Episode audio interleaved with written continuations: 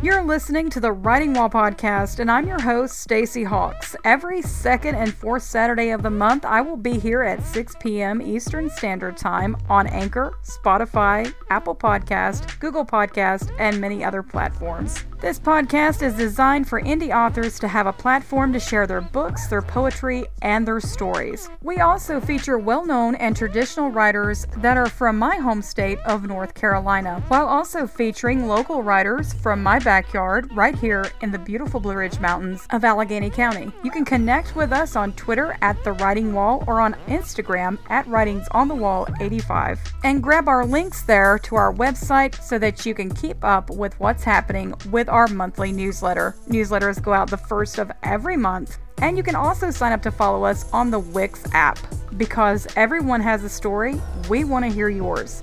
What is your story? Woo!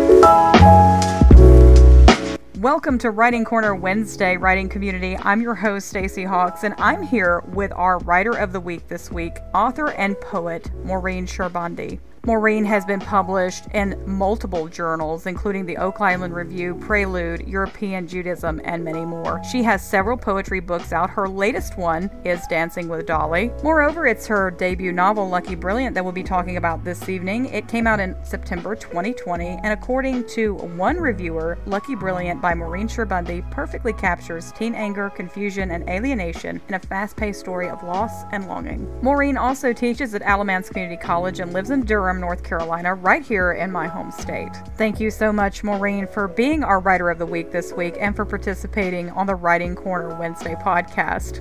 Thanks for having me. So please share with listeners, Maureen, a little about yourself. Well, I didn't begin in North Carolina. I actually started in New Jersey. It's okay to be from there as long as you escape. so, So I lived there for the first twenty-one years of my life. I went to Rutgers University. I actually studied psychology undergraduate, and then I uh, worked for worked in New York City for a little while as a benefits analyst, and decided that wasn't for me. I then moved to Southern California for four years, and then Nazareth, Pennsylvania for six years, and I've now been in North Carolina for, I think, twenty-five years. So share with listeners a little bit about your writing and Lucky Brilliant. I understand this is your first novel, correct? That's correct. I actually had a short story collection published many years ago, but Lucky Brilliant is indeed my first novel. It's a young adult novel, but I think it's kind of a crossover because there are adult themes in this. And Lucky Brilliant, in a nutshell, is about um, a fifteen-year-old girl whose father goes missing, and it's revealed early on, so it's not, I'm not giving anything away here, that he's actually deceased, and he's actually been murdered for his winning New Jersey lottery ticket. The ticket was then lifted, and what happens pretty early on in the book is Lucky has to learn to navigate her life through some terrible things. Mainly, her mother is depressed, she starts drinking a lot of wine, and Lucky is kind of neglected, and she's also trying to come to terms with her father's death. So that's sort of the premise of the book. And there are other characters, of course. She has a best friend named Avon Mangelli, who she goes to for friendship,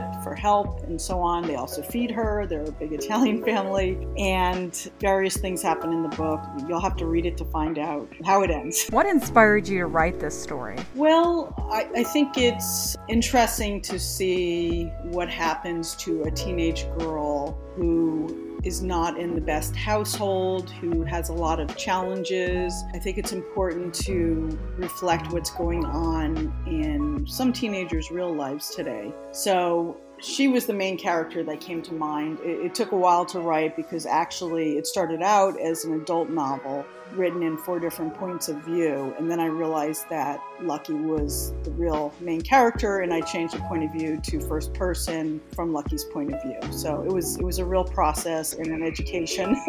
Are any of your characters based on someone you know in Lucky Brilliant? Um, not really. you know, my parents divorced when I was younger, and sometimes there wasn't enough food to eat in the household, and there were struggles, but it's not really based on anyone's situation. She is a unique character in her own right. How long would you say it took you to write Lucky Brilliant, and that's from the moment you conceived the idea for the story all the way to publication? It took several years. I actually don't even know. I, have, I, have, I wrote it rather quickly. I was very disciplined in writing it, and then it took a long time to revise it and to figure out what I wanted it to be and which which point of view it really should be written in. So I, I don't have a timeline for you, but it went through several revisions. Share with writers a little bit about your writing process and what that's like, such as, is there a place that you enjoy writing more than another place, or is there some place you like to go, or a beverage that you like to have when you drink? I know a lot of writers are into coffee or tea, so... So I actually went to the Mad Hatter in Durham today. It's a great place. It's right across from Duke University. So I, I got in a walk at Duke University, and then I went right across the street and went to the Mad Hatter. And uh, my husband's also a writer, and we, we both sat there and just wrote together silently. I am a huge coffee drinker. I probably own seven coffee makers.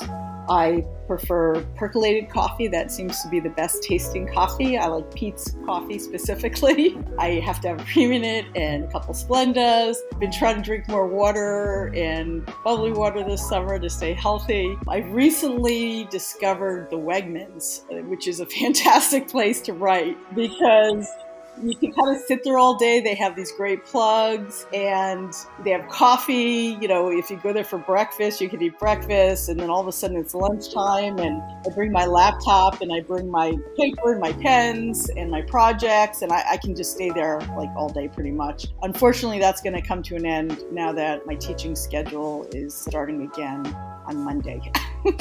It just seems like the school year is coming up so fast again. I mean, gosh, I can't believe it's already August.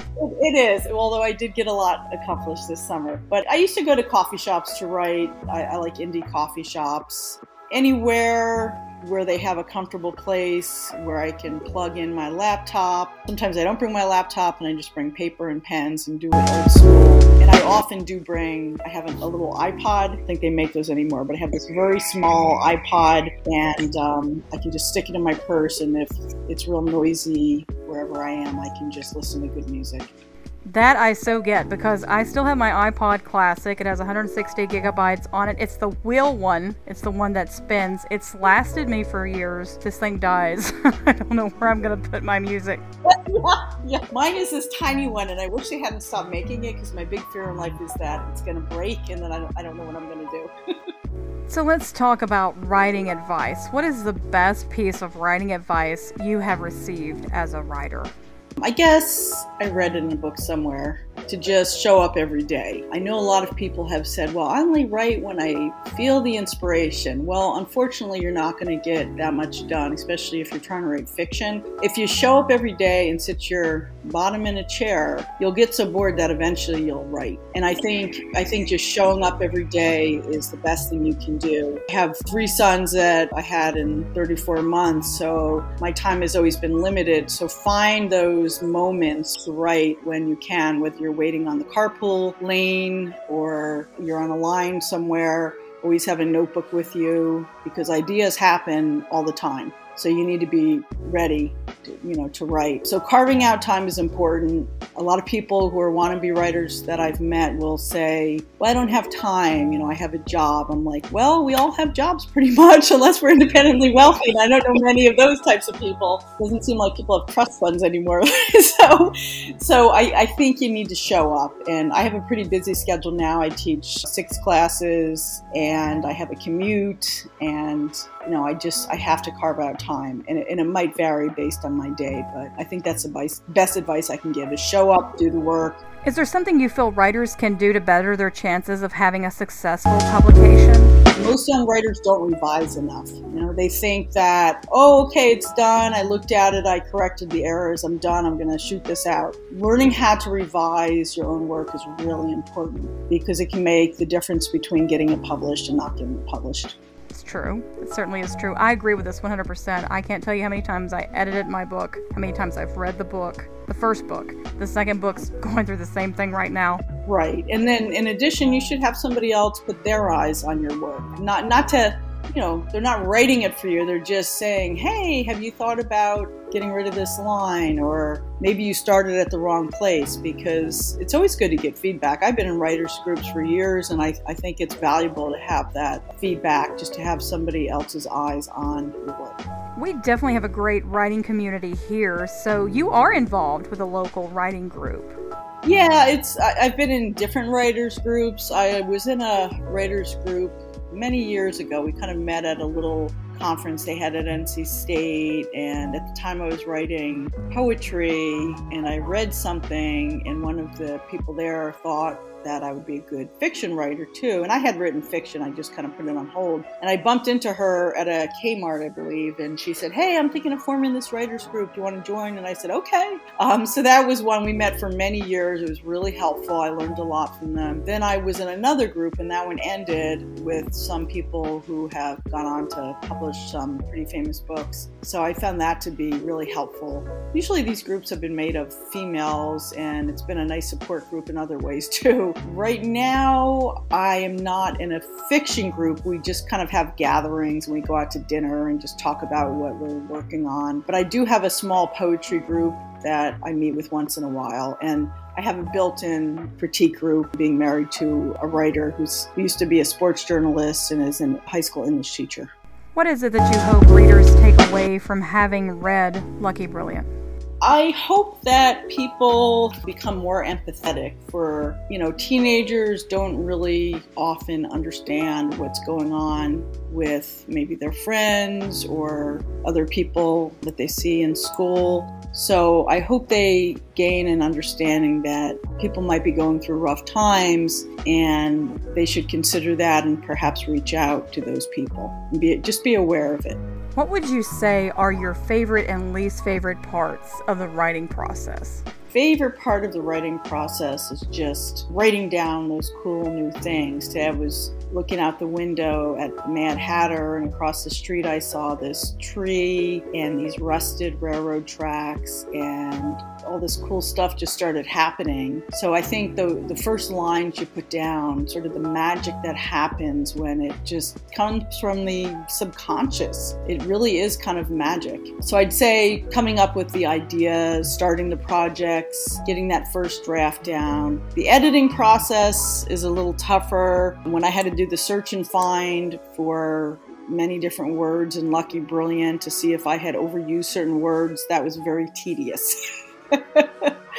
Yeah, so, you know, part of the editing process I've grown to like. I actually like editing poetry more than I like editing fiction, but that's just all part of the process. So you have to take the whole the whole thing together. Do you believe in writer's block? And what is something you do to keep yourself motivated to write? I don't believe in writer's block. I've had times in my life when it was, it's sort of a cocooning period. That's what I think of it as. These breaks that happen, I started realizing a pattern because I've been writing for so long, where I'm getting ready to move on to a completely different topic. Because even when I write poetry, I write sort of in sets, because I'm thinking of the arc of a poetry book or a topic. So I'll write a whole bunch of poems in a row, like, you know, sometimes three a day. I wrote Dancing with Dolly, which is my newest poetry book, over one summer. I decided, okay, I want to write ekphrastic poems. I'm going to respond to art. So it's kind of a project-based book here. So I don't really believe in the writer's block. I think, at least for me, when I'm not writing as much, it's because my brain is moving towards a new topic. And yeah, and I, I have a really active imagination, so I never get bored. I never run out of things to write about. But I know other people run into that. Do you hide any secrets in Lucky Brilliant that only a few people would know about or find, like Easter eggs? Yeah, I mean, once in a while I'll throw something in that has double meaning for me and a friend, or me and my husband or something. Or I'll use a first name that means something more than, you know, it does on the surface. So, you know, once in a while I do that. If you mean gifts, I will put something in that will appear later. I'll give myself a gift as a writer where I'll put it in there, and then I'll make use of it later on. Because of COVID nineteen in the last year, how have you changed the way you promote your books, and have you found a certain way that works best? Well, gosh, I don't know if anything works these days. I think I had eight readings set up before COVID, and as I mentioned, I had two books that came out during the pandemic, both Dancing with Dolly, the poetry book, and Lucky Brilliant, the young adult book. So I had to shift gears. With some of them, I was able to do Zoom workshops or Zoom readings.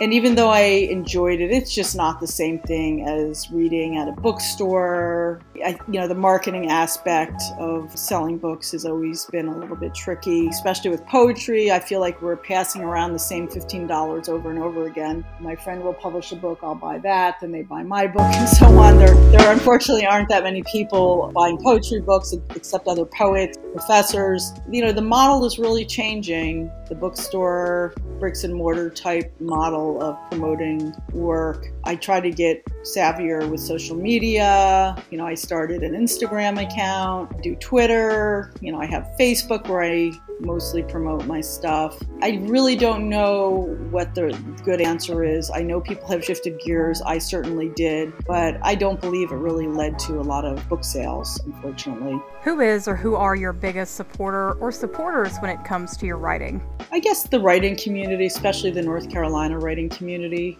I am a member of the North Carolina Poetry Society, a member of the North Carolina Writers Network. I like to go to conferences, so my husband is the biggest supporter of my work, probably. My writer friends, the community of writers we have right here in North Carolina.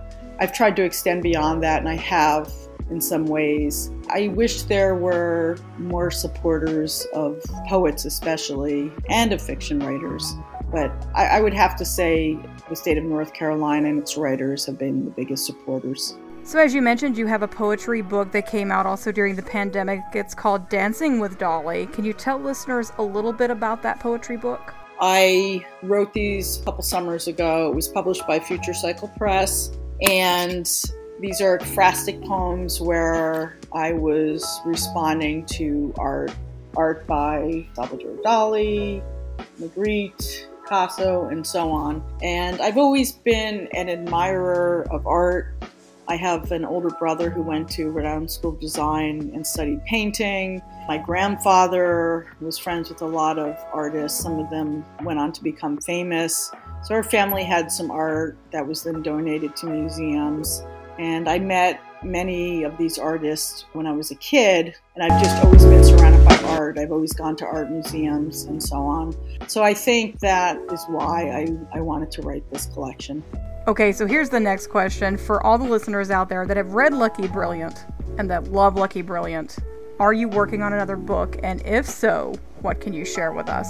Well, I did complete a commercial women's fiction book called The Council, and it is complete, and I'm trying to get an agent for that, and it's a very challenging thing to do. I've dealt mainly with small presses, which is fine, but for this commercial women's fiction book, I really need to have an agent and try to find a bigger press. So it is complete, and about four women, well, three women who are friends. They have a gay friend as well, and so three of them form a group called The Council to advise their friend who is recently divorced in how to navigate the world of online dating. I loved writing it. In addition to that, I did start another young adult book.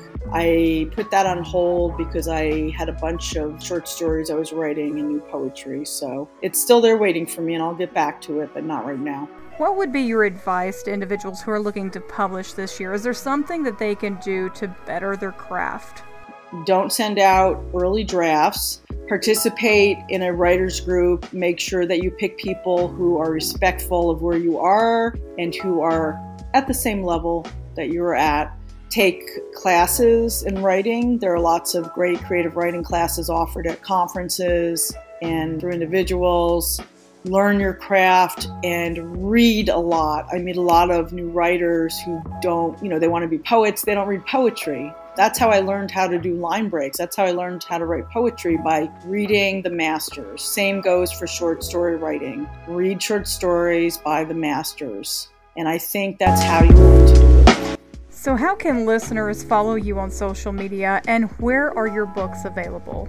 Quail Ridge Books in Raleigh has my poetry books. I'm actually going to be giving a reading in September. I'm in a book about the twentieth anniversary of nine eleven, and it's edited by David Pittorti and Joseph Bethanti, one of our previous Poets Laureate. So Quail Ridge Books has my poetry books, and I will be reading there in September. If you go to that, you you know, you can buy my other books there too. There's a great bookstore in Charlotte, Park Road Books, and they have both my new book, Dancing with Dolly, and the young adult book, Lucky Brilliant, and they're wonderful there as well. So those are the two local indie bookstores. I believe that the City Lights bookstore in Silva also has my young adult book. You can also order any of my books online at Amazon or through the individual presses. I'm published by many different presses. So if you go to my website, website w w w dot maureen sherbondy dot com. Sherbondy is S H E R B O N D Y. You can go to links for all of my books. You can contact me, and everything you need is right there. Maureen, thank you so much again for being part of Season three of the Writing While Blogging podcast and for being our Writer of the Week this week. Thanks for interviewing me, Stacey, and good luck to you with your books as well. You can still catch Maureen Sherbondy's article on our blog and grab all of her links from there as well, or you can follow her on Twitter at m sherbondy or on Instagram at sherbondy dot maureen. Be sure to follow us on Twitter and Instagram for our next Writer of the Week announcement on Saturday at twelve p.m. Eastern Standard Time. You can look us up at The Writing Wall on Twitter or at Writings on the Wall eighty-five for Instagram. Because we all have a story, the Writing While Blogging podcast wants to hear yours. What is your story?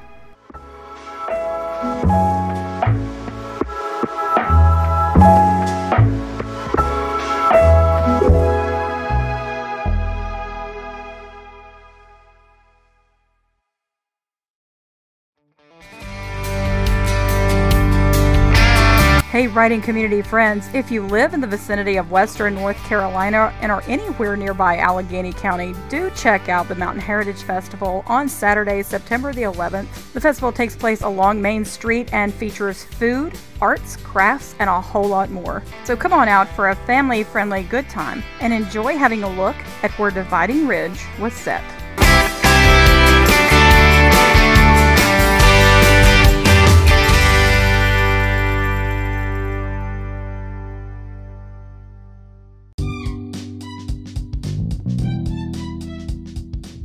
Anytime I purchase a book, I always review, and if I really enjoy reading your work, rest assured it may be shared here on this podcast with my listeners and followers. Of course, I will do so with permission from the author or authors first. Please like, follow, and share this information with other writers, and if you ever need a writer's lift, visit me on social media. Thank you all again for being here for this podcast. I look forward to hearing from you and learning more about the stories you weave.